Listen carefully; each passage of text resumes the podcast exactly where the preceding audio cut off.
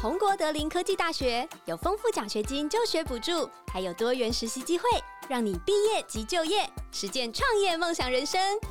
三大学院、餐旅学院、不动产学院及工程学院紧密合作，旗下凯撒饭店连锁及红国建设集团，持续同步业界创新，是企业最爱技职大学调查 Top Ten。红国德林科技大学是你最佳选择。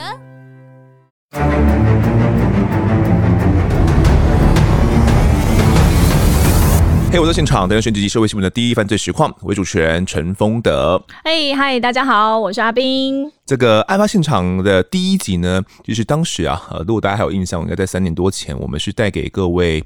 大园空难哦，那当时我们是请到呢跑这个案件的记者川哥来怀疑他在现场采访的时候哦，那些让他难以抹灭的影像，还有那个气氛哦，我们也有去回顾了整个空难的经过哦，以及后续的影响。而这一集呢，我们同样要带来空难事故，时间就发生在大园空难的四年之前，一九九四年四月二十六号呢，同样是华航哦，编号 B 一八一六的空中巴士 A 三百型客机，搭载了两百五十六名乘客以及十五名的机组员，从桃园的中正国际机场起飞，前往日本的名古屋机场哦，却不幸在降落的时候坠毁了，最终酿成两百六十四人死亡的意外。这起发生在一九九四年的华航名古屋空难呢，是台湾航空史上伤亡最严重的空难。这起空难造成两百六十四人死亡，七人幸运生还，其中呢有两位台湾人。今天我们邀请到的是其中一位幸存者来到节目，呃，是杨思维先生，思维大哥好。不好意思，那一天，那杨大哥，你有印象？你是因为工作吗？搭上那一班飞机？你还记得你那天的任务是什么吗？呃，我是领队，所以我是带团的。嗯，是，呃，那一团十九位客人，连同我一共是二十个人。对，嗯，一九九四年那时候要出去日本旅游一趟，跟我们现在要出去日本旅游一趟，感觉这个花费是差蛮多的哦。团客他们当时主要是都是去游玩，还是要去那边可能要去考察啦，要去那边工作出差。呃，我那一团是观光团嘛，所以。嗯是去玩的。那在事发的那一天哦，当时你就带着团员就登机了。在登机的过程中，你还有印象吗？有没有一些插曲？嗯，对客人我是真的是没有印象了。哎、欸，那你有印象，就是说你那时候跟团员都是坐在同一区吗？还是他们有分散？还是至少都能够坐在一个位置？呃，客人会坐在一起，但是我们领队会跟客人坐不一样的区域。对，为什么？不是我们都同一团的，就会大概在附近这样。呃，因为我们领队会想坐在走道的位置，嗯哼，方便。呃，对，然后我们可能可以的话，我们会请公司送机的人员把我们的位置稍微调到前面一点。对，因为下飞机我们会动作会比较快。哦，是。那到日本办手续，第一关所谓的移民关嘛，就是证照审验。呃，证照审验完毕之后，然后过移民关会去提领行李。我们动作比较快的话，嗯、这是我一向以来的动作了。我们会把先把客人的行李都先拉出来，嗯嗯嗯，对，然后客人手续办好，看到行李都已经放在那边了，啊、也节省大家的时间了。是，所以需要比较靠前一点的座位，靠左道的座位哦。对对，我是坐在十二排的 J，对，就是靠走道，嗯，确实是比较靠前的嘛。对，因为空中巴士的舱等它没有 First Class。嗯，它只有商务舱跟经济舱。那十二 J 是经济舱的第一排。那天，呃，我的记忆是晴空万里的，因为它是下午的班机嘛，所以到小木机场、名古屋机场，实际上小木机场现在已经不用了。对，小木机场现在已经是一个军用机场，在当时是军民合用的一个机场。嗯哼，那飞机即将着陆，我从窗口，呃，J 是靠右边的位置。然后我从窗口也可以看到小木机场点点的星，那个灯光。当时是晚上了，对，晚上了。我看我我有看到，这是我比较大的记忆啦。OK，嗯，后续就要就要冷场了。后续的记忆就是在台北荣民总医院，忽然之间任督二脉通了，然后我我怎么会在这个地方？嗯，才忽然之间一下子整个有意识哦，对，但是。其实整个过程我都是清醒的，嗯，包括空难、着地，然后自卫队来救援，我都是清醒的。嗯，但是一直到我回到台湾这十天，我是没有记忆的。哦，这个喝酒的人叫做断片，对，喝太多了断片。我这十天是断片的，我应该这么讲啦。我所谓的断片是说我没有记忆，但是我是清醒的。嗯哼，这个跟喝醉酒那个断片是有这样的差异点。清醒的，对，我觉得在临床上面零星的个案应该不多哦，所以在医学上面应该没有没有这方面的报道。OK，跟研究报告，嗯，我觉得这些我只能说我觉得啦，可能是人身体里面这种自动的一种，因为那种冲击太大了，对，他的反应就是把这一段记忆完全抹杀掉。我觉得应该是这样吧。您事后有回去跟自卫队他们感谢，然后他们是怎么形容说他们当时看到你的状况？我怎么会说我会有记忆？因为我第一次坐飞机就是还是坐从桃园坐到名古屋，然后买一些凤梨酥什么的。呃，谢谢日本这些自卫队的救援呐、啊。是官方安排还是你们后来自己自发性的？嗯，我是我是想要去感谢，所以跟中华讲，中华也就配合，对，然后就到小木机场去，嗯，然后呢，当时到了小木机场自卫队的这个办公室，那当然他们接待人员也请救援我的来，哦，对，然后他有印象哦，他当然有印象，然后嗯，我问当时的情况，他说当时就是。看到你有意识，然后呢，你还从你的衣服里面把护照掏出来啊？哦哦，我想那应该是我没有错，因为这是一个反射动作嘛。嗯哼，对，反正看到有人应该就是要办手续了，所以会把护照拿出来，是这样。那我刚刚也也讲到说会清醒，然后呢会对答如流。其实我觉得并不是说别人的问题。进到到到脑子里面，会在脑子里面去思考一下，回答出来。我是觉得当时可能就是一个反射，嗯，听到就马上会回答，是跟类似小孩子一样，嗯哼，应该是这样子。那那个自卫队的队员，他是从哪个地方把你拉出来的？是从什么座舱啊？然后还在燃烧吧？这带到去已经是燃烧的嘛？为什么你会刚好能够躲过一劫？应该应该不是。从机舱里面拉出来，而是因为它爆炸，然后我在本身就已经在外面了。然后呢，他到现场就是当然应该有意识的，他们才会先救嘛。嗯，对，应该他们在现场看也也看不了几个有意识的。对，然后看到我有意识，竟然还会掏护照，就马上把我救援。那个时候其实坠落在名古屋机场，那。你说到的这自卫队，他们是很快速的，好像就把整个火势控制，然后扑灭，然后拯救，是不是？你你有听说当时状况是怎么样吗？呃，应该像丰德叙述的这样吧。嗯，呃，但是那个整个机体是支离破碎了。当时你的伤势其实很严重的嘛？伤势是怎么样的？呃，两条腿断掉，然后还有后背有三度的烧伤，所以我现在右脚脚底是平板脚了，左腿是大腿。髋关节的部分连接骨盆，嗯、对，这边就是大手术，然后还有钢钉，嗯、对，那应该很疼痛吧？嗯，其实真正痛是皮肤的痛，哦，烧伤对不对？对对，其实骨头什么的麻醉以后，钢钉打在里面，然后呢，麻醉退，在我的记忆是没感觉的，不痛的，哦，对，反而是皮肤上的植皮。因为三度烧伤就烧到真皮层了，是一定必须植皮，嗯，那是痛彻心扉的，哦，嗯，是这个以前关于烫伤的这些故事，我们有透过一些案件跟大家聊过了，像八仙陈染啊这样的一些案子哦，啊、那些都是很很惨的。对那当时你会背部有这样烧烫伤，是因为刚好坐在椅子上，是不是？然后椅子烧起来了，应该是这样，应该是这样。嗯，四五个，你那时候后来有看一些报报道，就是知道说好像这。这起意外其实和副驾驶跟机械的一些问题设定好像是有一些关联的。呃，这个我们呢只能够说事后诸葛。嗯，呃，当然也不可能不能信口雌黄啦。是是。那中华这两次空难都是同一种机种，包括在大园跟在小木屋机场、嗯、都是同一种机种。后来也确实确认说，它这个 Airbus 在设计上面确实有些问题在。嗯，当然跟驾驶他们的经验大有关系。那像欧美的机师，可能这种机种对他们而言是比较没有问题的，但是对对其他国家，像呃小木机场，他的正机师是应该是空军下来的嘛？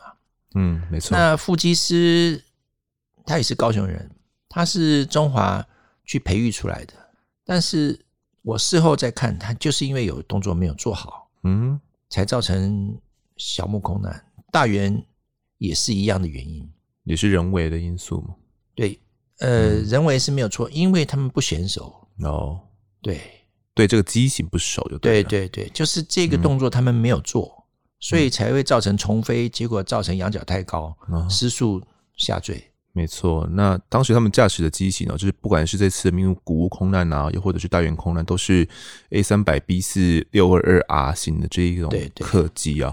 那这详细的这个经过，我们留到下集再来跟大家详解了。其实对于日本当地而言，也造成了非常深远的一些影响，因为机上也是有一百多位的日本旅客、嗯嗯、哦，啊，有些是呃搭乘飞机来台湾，可能是我记得是要来考察一些什么东西的、哦，然后考察完之后要回去哦，有些是来观光的啦，哦、也是要准备回国了，所以有一百多位啊，这个日本的民众因为搭上了华航的飞机，最后摔落在。名古屋的机场这件事情，对于日本来讲，当然会觉得说：“哎，为什么你华航飞机不好好开嘛？你们是不是机师训练出了什么问题嘛？”你事后看哦，以及当时你看那个时候的整个日本的社会氛围是怎么看待这件事情的？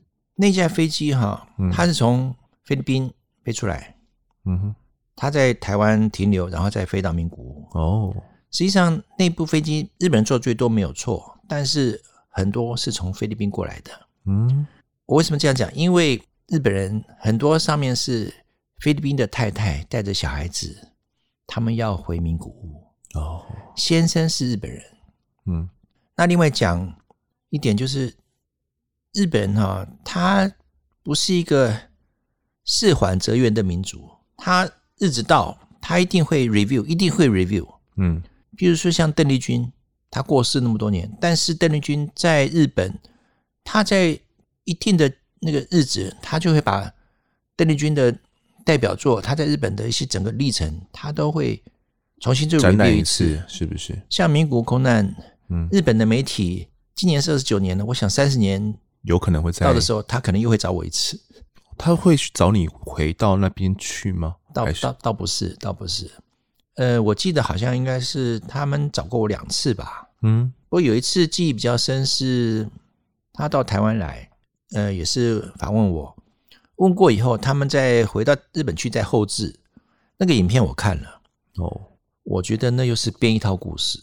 怎么说？他呃，就是有一个人就是担任我的角色，然后呢.在飞机上面如何如何如何，我看着好像不是那么一回事儿，加入戏剧元素了。对，但是我觉得很肯定的一点就是说，日本人呢，他不是，我想。事情过了那么久，他就不是在炒作了，对，而是在提醒这个，绝对不能够再重新上演一次，对，上演一次。嗯，他讲的没有错，像名古屋空难跟大园空难都是因为不选手，对，不熟这个机型，对对，操作，对，都是不娴熟，才会造成空难，都是如此。幸存的七个人里面，三个小孩子，他们的妈妈都是菲律宾人，然后四个大人，我还有那位朱先生。还有一个日本人，日本人蛮年轻的，比我还年轻。还有一个也是菲律宾的女孩子。那菲律宾女孩子，我觉得她是注定要悲惨一个辈子，因为她是脊椎摔断了。哇！朱先我也曾经去看过，她也是高雄人呐、啊，他是做废五金的，我也曾经看她，然后稍微有聊一下，但是也是无伤大雅啦。所以跟您呃，好像是某位家人哦，当时为了要。找寻你的一些散落的物品嘛，然后、呃、好像要到体育馆去，因为当时基本上所有的罹难者哦，他们都全部都是移到这个体育馆里面啊，包含他们的这些遗物啊，散落的物品，因为不知道是谁的吧，太乱了。你要想一个飞机那么大，那么多东西，几百个哦，然后哦几千个就散落在那边，所以需要有亲人过去那边认领。当时呃，你的亲人要去认领你的东西的时候，好像是一包什么黑色的，你还记得吗？呃，五百万日币现金，就是你整个团费。嗯、呃，对，公司交给我的，然后，所以我必须说，日本人哈、哦，他确实是一个非常谨小慎微哈，非常守法的一个民族了。嗯，五百万日币一分毫不差都找回来了，没有掉。对，嗯，怎么会想到去找那一包？是你有特别交代，还是他没有想到？呃我在想，当时我绝对不会不会想到这个事儿。嗯，然后是应该是自卫队他们找到这个东西哦，对，然后通知他们去归还给我。嗯嗯，了解。但是我看到那个时候的报纸啊，上面其实是有说，医生好像一开始虽然思维哥觉得自己是三魂七魄不知道去哪里的状态，但是医生有试着跟他对打，发现他可以对打。好像一开始的时候，你还有问说我的客人呢？我的包包呢？嗯、然后 他们就推测说：“哦，这个是非常认真负责的领队，因为当时还想着客人跟他客人的护照那些东西。”对，好像是一醒来的时候，然后就就在医院，然后跟呃日本的医师说，用日语说嘛，然后说我的包包呢，因为身为领队嘛，那个包包应该是就是你最重要的东西，是吗？你们带出团那个包包应该是最重要的东西吗？嗯，丰德，您这样讲哈，嗯，就牵动的我一些。记忆没有错，这应该也是一个反射的动作。嗯，我身上揣的五百万现金，对，一般领队出团不会带那么多钱。嗯，当时这五百万其实团费是一部分，另外五百万现金是要交给 local 日本当地的旅行社的一笔钱。哦，对，所以说没有错，会想到那么重要的钱到底到哪去了。然后另外一个。我想我们领队也是一样，就是、嗯、当然第一个反应说，哎，外劳可以的，我的客人呢？我我我觉得确实会，嗯，这一定会马上会牵动会这些问题的。是另外一个就是我们老板在，所以我当然看老板，我一定会说啊，外劳可以。如果我知道我是空难的幸存者，如果我有那种意识，我想我可能不会想到那么多，我我可能不会想那么多吧。在空难过后。华航他们对于你的照顾以及后续的这些可能精神慰问是有做到的吗？因为我看当时啊，他们其实对于这个受害者家属的这个理赔金呢，好像一直谈不拢，然后台湾这边也吵，日本那边也吵，然后就是吵得不可开交啊。呃，其实我我觉得啦，这个当然我我现在已经事过境迁了嘛，嗯，但是我觉得是人性啊。媒体一直吵的时候，罹难者的家属可能觉得，因为最初好像四百一十万嘛，嗯哼，呃，不满意，所以应该还要更赔赔更多一点。是，那可能亲朋好友左邻右舍等等又出主意，嗯，然后呢还可以多拿一点，对，可能是这样的一个原因吧，嗯。呃，那日本人更是啦，日本人又是世界一个最团结的民族，是。团结就是力量，所以我觉得名古屋空难日本人的赔偿跟台湾的赔偿应该是有差别的。的确，的确，应该是有差别。对，那就你自己而言呢？你自己得到的这些慰问，你觉得有感受到吗？嗯，我觉得他们对我是够了，嗯、因为我在荣总，他甚至有请一个他们总务哦，所以担担当总务的，经常会到医院来看我，看我有什么需要。嗯、是。然后我在荣总，他是让我住在头等病房，还有请特别看护，有照顾。是，我觉得中华对我的照顾，我是满意的啦。那你说对我有多少多少钱的赔偿？其实我觉得凡事盖棺才来论定吧。嗯，对呀、啊，那些钱又如何？所以后续四维哥，你有想要跟团员分享你这段幸存的经历吗？因为这样的。经验毕竟相当的特别，也很相当的少数哦。那你有时候带团的时候，会跟旅客、你的团客提到吗？事件刚发生过的那些年，嗯，我在带团的时候，偶尔会跟客人提，但是我现在不会讲了啊，哦，因为人的记忆其实短暂。嗯哼，媒体的对事件的报道其实也是五分钟，嗯、所以我现在讲的那个也没用。嗯，你反而会跟客人讲，客人就当做可能客人觉得是啊。这是一个历史的事件，这是上个世纪的事情，我阿公的事情。你现在跟我讲这个，对，对，对，对，所 以，所以我不会主动讲这个。我我觉得名古屋空难只有一句话啦，你说坐前面坐后面，你说坐哪边安全？我觉得这是老天的眷眷顾。哦，我们杨家祖宗上辈子，或者是我父亲有做善事，报在我的身上，嗯，才能够活了下来嘛。嗯嗯嗯哼，那对于你而言？这整件事情哦，这整个空难，嗯，你最后面怎么去解读它？它到底带给你怎样的影响？呃呃，我想我的回答哈，可能可能你们你们会会觉得很突兀。呃，民国空难，我呃两只腿断掉，然后三度烧伤，住院住整整三个月。事后的复健，然后之后，其实在此之前，我是一个非常不注重健康的人啊，哦、我是。名古空难之后，我才开始运动，玩三铁。但是我在七年前，我一直在准备三铁，因为准准备报名。然后我在中研院的游泳池中风。哦，二位看我像中风的样吗？完全不像。而且我中风的地方，我不是血管堵塞，我是爆血管。嗯，血管堵塞，现在听说打进去马上那个血栓会溶解嘛？我不是，我是有药物。对，我是爆血管是怎样？我是爆血管，就是血管破掉。哦，我是我是家族性的高血压。嗯，我想所谓的铁齿是，尤其是男生会比女生铁齿。男 男生的寿平均寿命比较短是有原因的啦。因为我我因为我们有家族性的高血压，但是我知道我有高血压，嗯、但是我不吃药。是呃高血压，然后年纪大可能血管硬化。我爆血管的地方叫。肌合体，我去查，呃，医生也跟我讲，那地方是很危险的。你如果说出血量大的话，呃，重则就再见了。那可能中间你可能就是半身就是动弹不得。但是，呃，我很幸运，我是可能些微的出血吧。是，呃，这两次事件我都没死，也还好，手脚也都灵活。嗯，我想。又应了一句话：“那好人不长命，祸害一千年呐、啊！”我应该是祸害啊，但是我要强调的是，一定要运动，一定要健康。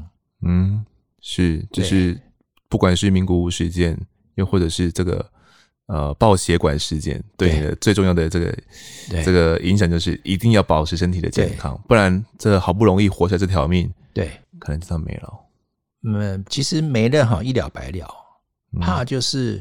拖在那边啊，对了，这也是台湾一个很严重的现象。长照嘛，对，嗯，然后呢，粗茶淡饭，不要大鱼大肉，咖啡一定要饭后喝，而且不要加奶球，也不要加糖，好健康啊。对，我们怎么最后面变成这个养生频道？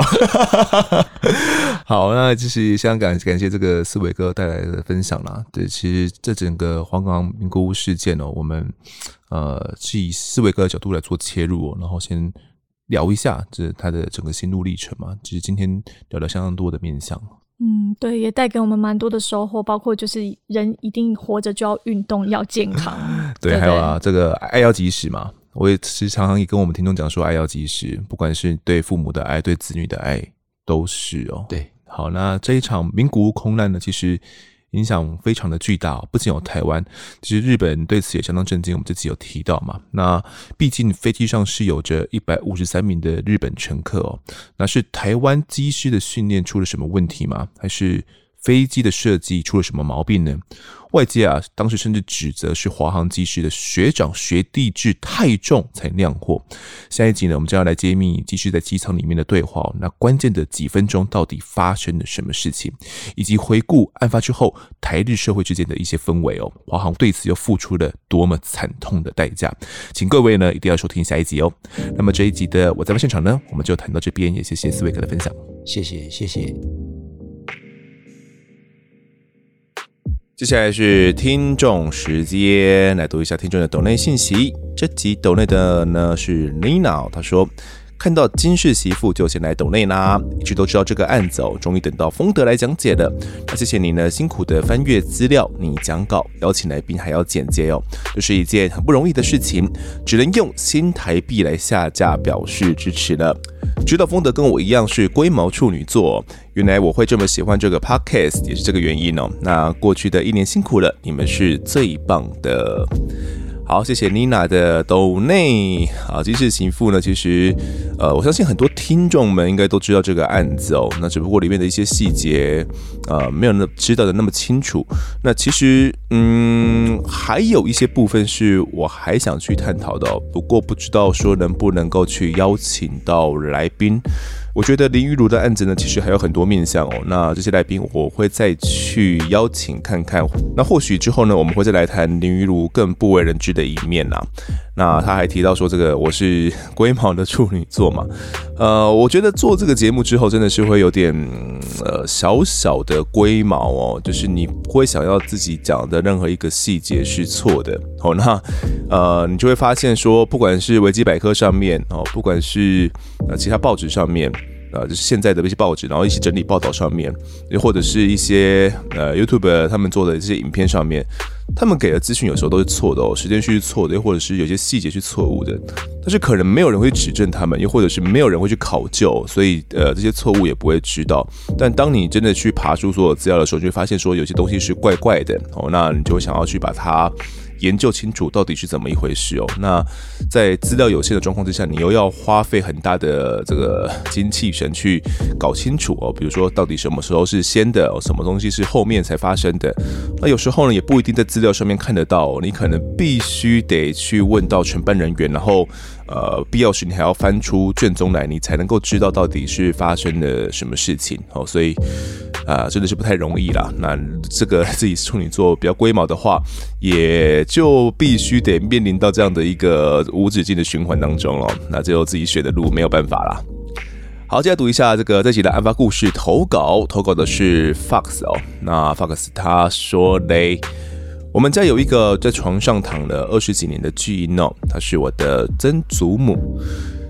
她离开的时候好像是一零一还是更多，没有去仔细询问哦。这边可能指的是一百零一年吧。那从正常的人生呢，一直到慢慢的失去自我意识哦，再到恢复到二十几年的婴儿生活，就好像在呼应班杰明的奇幻旅程一样。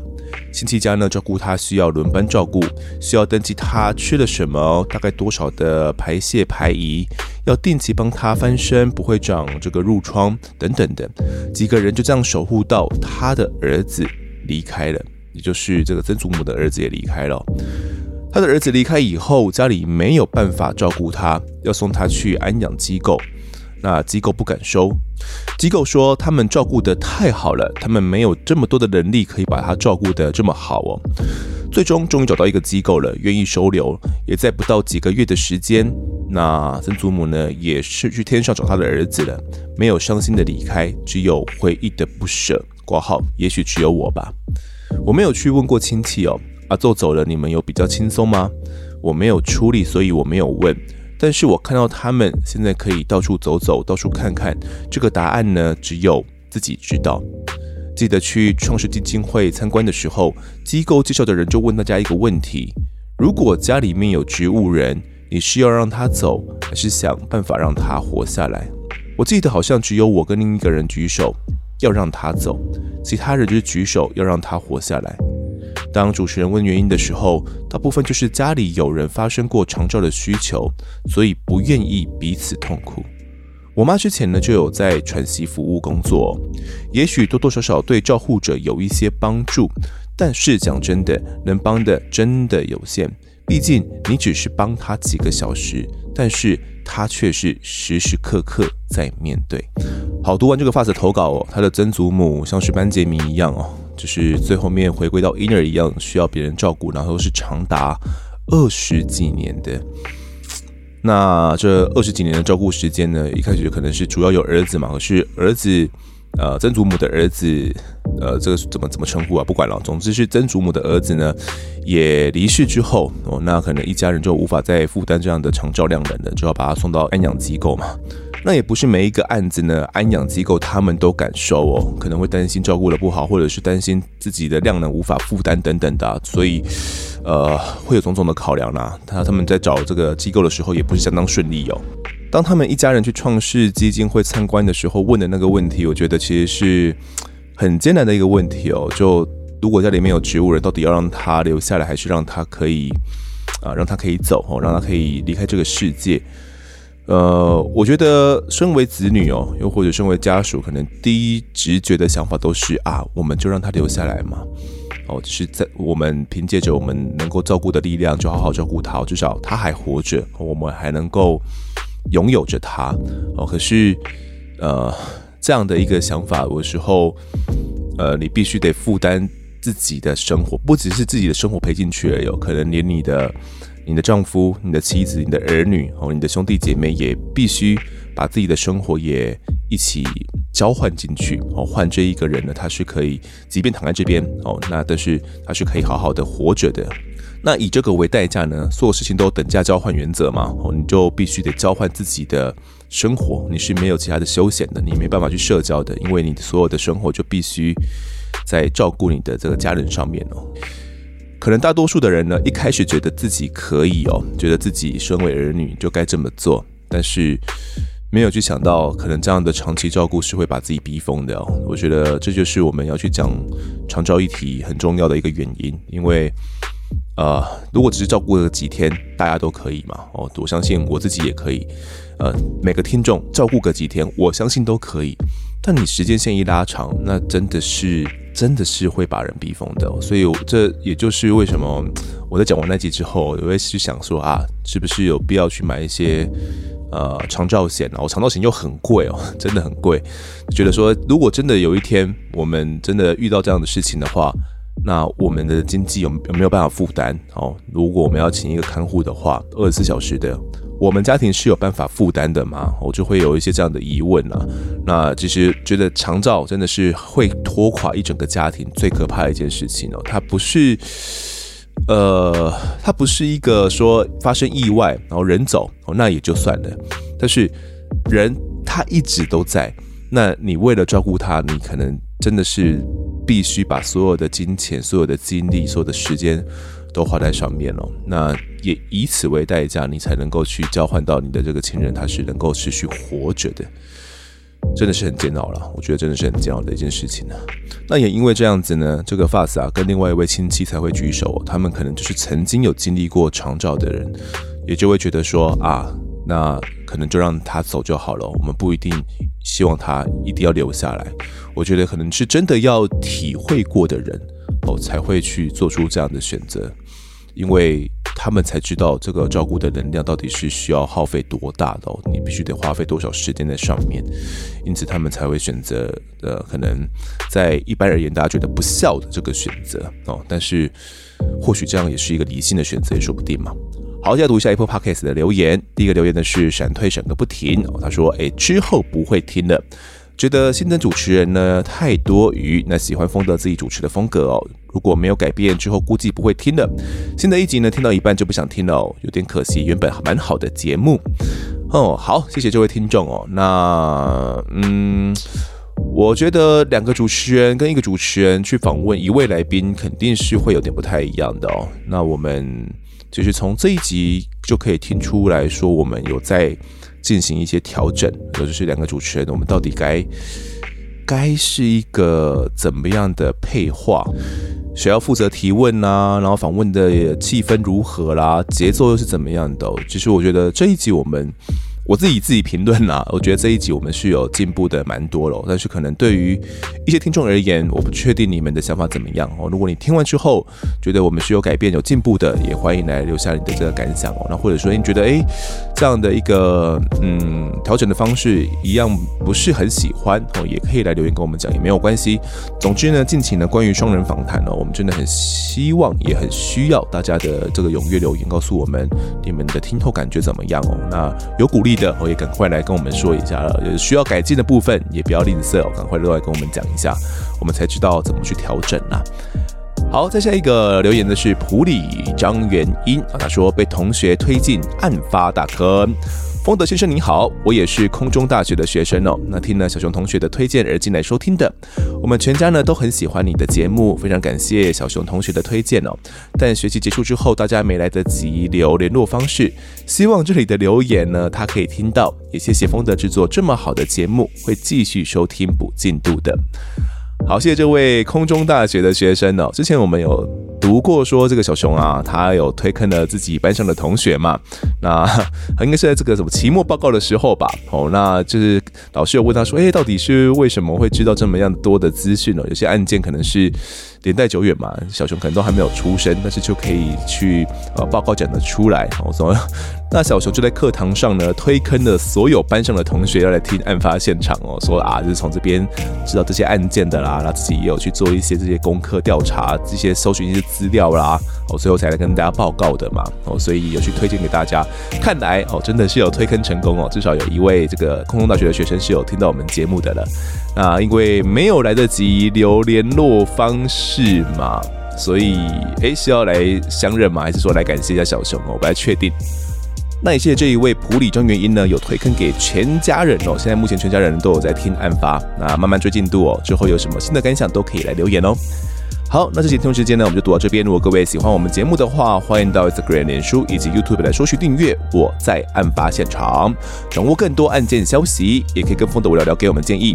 各收听平台上按下订阅，还有五星评分，就是对我们最好的支持。另外呢，案发现场团队持续募集当中，只要透过 MisterBus MP3 的订阅赞助，就可以来加入我们。还有专属的赖社群，可以跟风德老粉们一起来抬杠聊案件心得。目前还有免费的 Discord 群组，是大家都可以加入的哦。如果你在 Apple Podcast 上面留言的话，我也都尽量在节目中给出回复。跪求听众们推坑给双旁的好朋友，一起来听听看我们聊案子。案发现场，我们下次再见。